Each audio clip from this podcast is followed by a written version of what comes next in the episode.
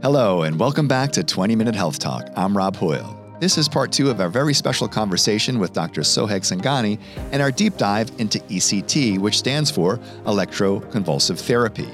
In part one, the director of the ECT service at Zucker Hillside Hospital told my co host Sandra Lindsay and I all about this procedure, how it works, and who benefits from it, and how it really changes people's lives.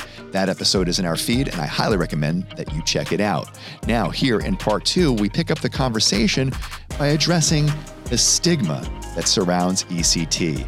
From negative portrayals in movies like One Flew Over the Cuckoo's Nest and Stranger Things to its evolution and its decades long track record of safety as a fast acting solution for difficult to treat severe depression. Here is part two of our conversation with Dr. Sohag Sanghani. Yeah, before you mentioned drama, and we talked about the medical students observing, and I observed, and there's no drama. But drama, Hollywood is good at drama. So the dramas like, you know, uh, One Flew Over the Cuckoo's Nest, Cra- Stranger Things shows a real, like, this person being forced and held down. That's drama. That's not true. Uh, uh, correct. That's that's drama. That's not true. So the modern ECT is called modified ECT, where we give general anesthesia and the muscle relaxant people have seen unmodified ECT and they said that they were upset because of what they saw. And the reason for that is when it was done without anesthesia and muscle relaxant, when you do the stimulus, the body goes into contraction. If you if you want to imagine or recreate it, look at a mirror and try to contract your jaw muscles and ask anyone to read your expression, they are going to read it as if you are in a lot of stress. So the body would go into contraction, and those contractions could result in, in fractures. So that's why they needed people to hold down the limbs. Now, when all the muscles are contracting, sometimes the air inside, inside the cavities would come out against a closed glottis, against your uh, voice box. And that can produce an ah ah ah sound. So, for an outsider, you are seeing there are four people holding the patient uh, to prevent those fractures, and the ah ah ah sound is coming out. That gave ECT such a bad reputation. Patients themselves were not uh, under distress because as soon as we pass the stimulus, patient becomes unconscious. Uh, you cannot be awake during a generalized tonic-clonic seizure. But that scene created negative perception for it was traumatic for a bystander and when you talk about that small seizure that happens inside the room, the patient doesn't even know that because they're sleeping. Correct. They are they are under general anesthesia. They don't feel anything. There was a time uh, in the history where people tried to use ECT for things that were not indications, and that line was not clear.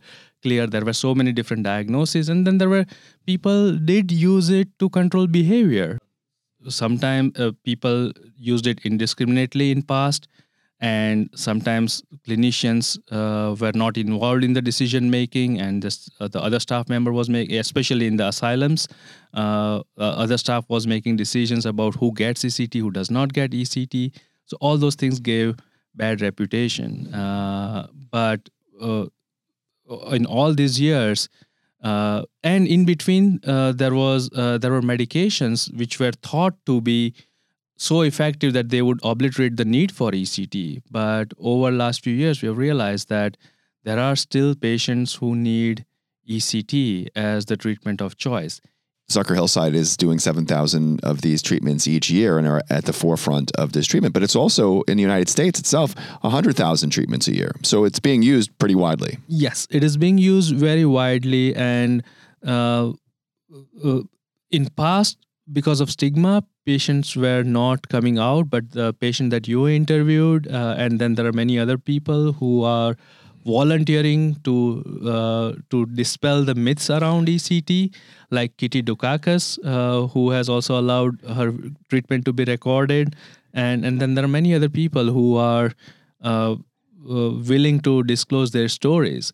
Uh, the thing with ECT is that many people don't want to go out in public and say I had ECT, sure, uh, because of the stigma. Right. But as awareness is improving, we are hoping that uh, it won't stay stigmatized uh, long. Yeah, and I think that's what's so important about this podcast and raising awareness to let people know because I think a lot of people do have that stigma in their head, like I don't want to do that. I don't, you know, I saw the movies, yeah. but you know, it actually really makes a big difference. And for the patient I interviewed, it was life changing. Yes, and we have many patients. Uh, uh, most of our patients have found this as life changing, and they would continue maintenance ECT to reduce the risk for relapse because they have been through so many relapses, so they don't want to take a chance. And uh, Sandra, from uh, your work, you know, like uh, people sometimes get uh, focused on low probability event uh, v- very much, and then because of the low probability risk, and if it has been uh, hyped up so much, mm-hmm. they avoid a beneficial treatment.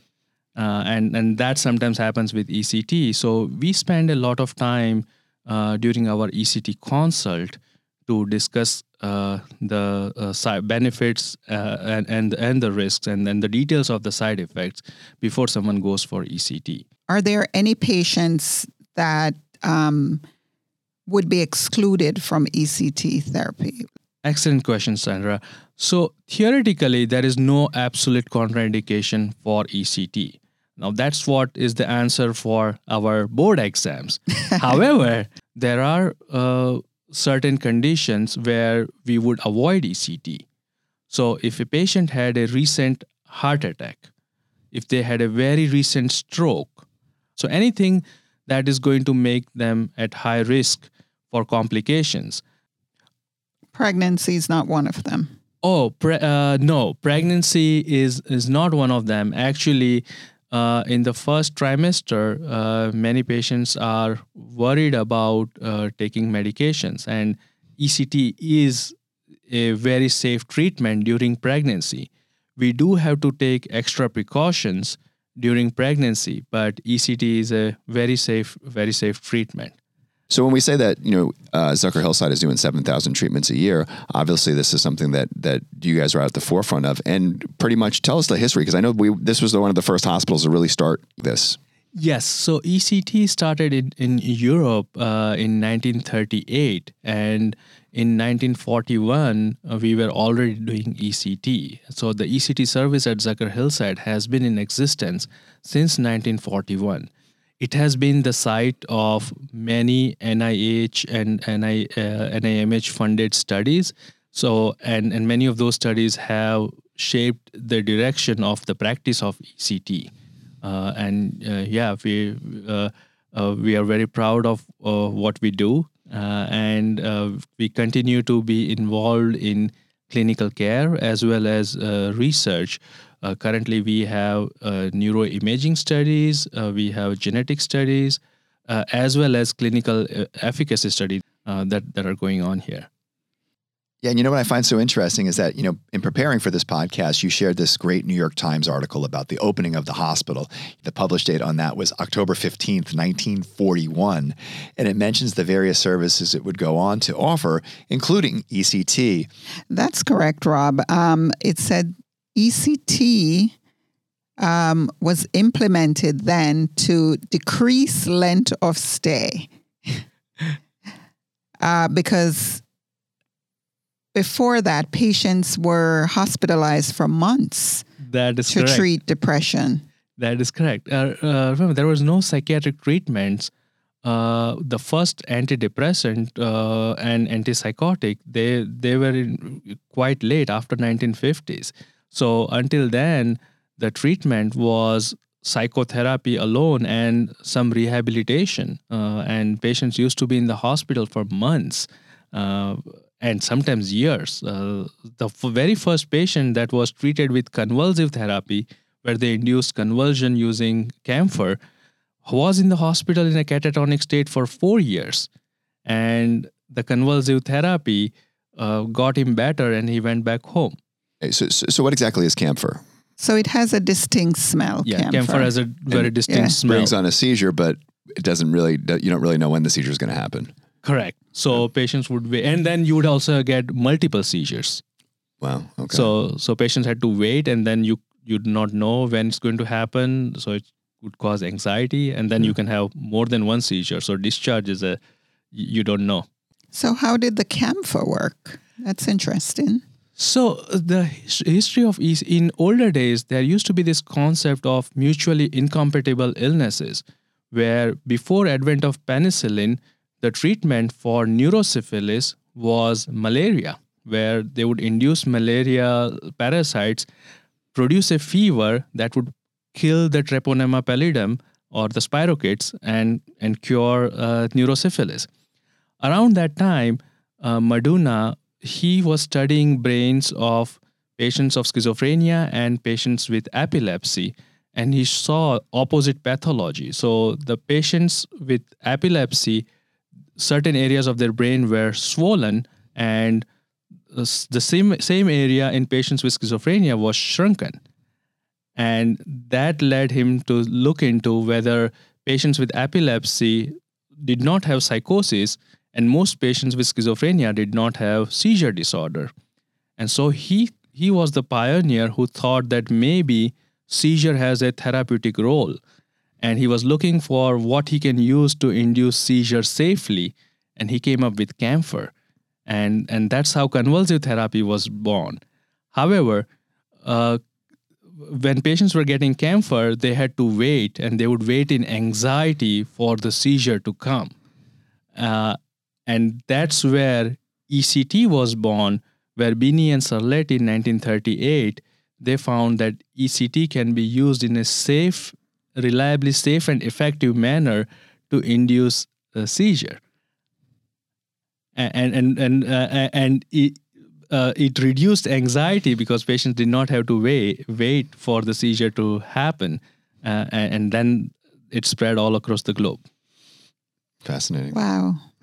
Well, I do hope we continue to hear more people telling their stories. I mean, this is a treatment that has been in existence for over 80 years, um, yet so little is known about it.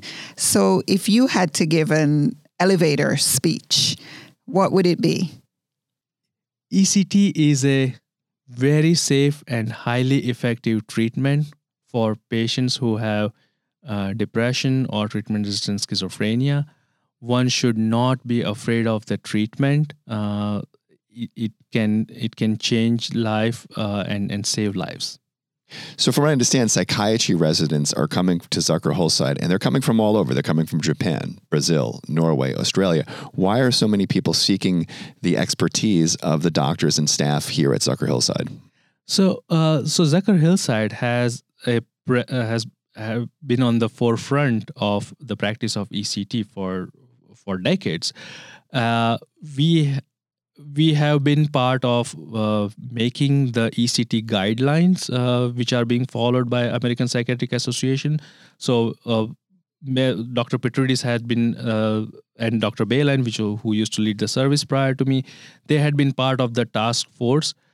We offer a training course uh, that is attended by trainees across the country as well as from outside of United States, where they come uh, to Zucker Hillside to get trained in administration of ECT and good amount of it is because of the scholarly work that has resulted from Zucker Hillside funded by NIMH which is National Institute of Mental Health as well as NIA National Institute of Aging uh, and other national institutes uh, and that has contributed a lot to the scientific literature. Dr. Sanghani, thank you so much for joining us here on 20 Minute Health Talk. Thank you so much for having me, Rob and Sandra, and greatly appreciate uh, all the work that you guys have been doing. And thank you, the listener, for tuning in. I'm Rob Hoyle. And I'm Sandra Lindsay. Thank you for listening. Get more expert insight from the leading voices in healthcare today. You can subscribe to 20 Minute Health Talk wherever podcasts are available.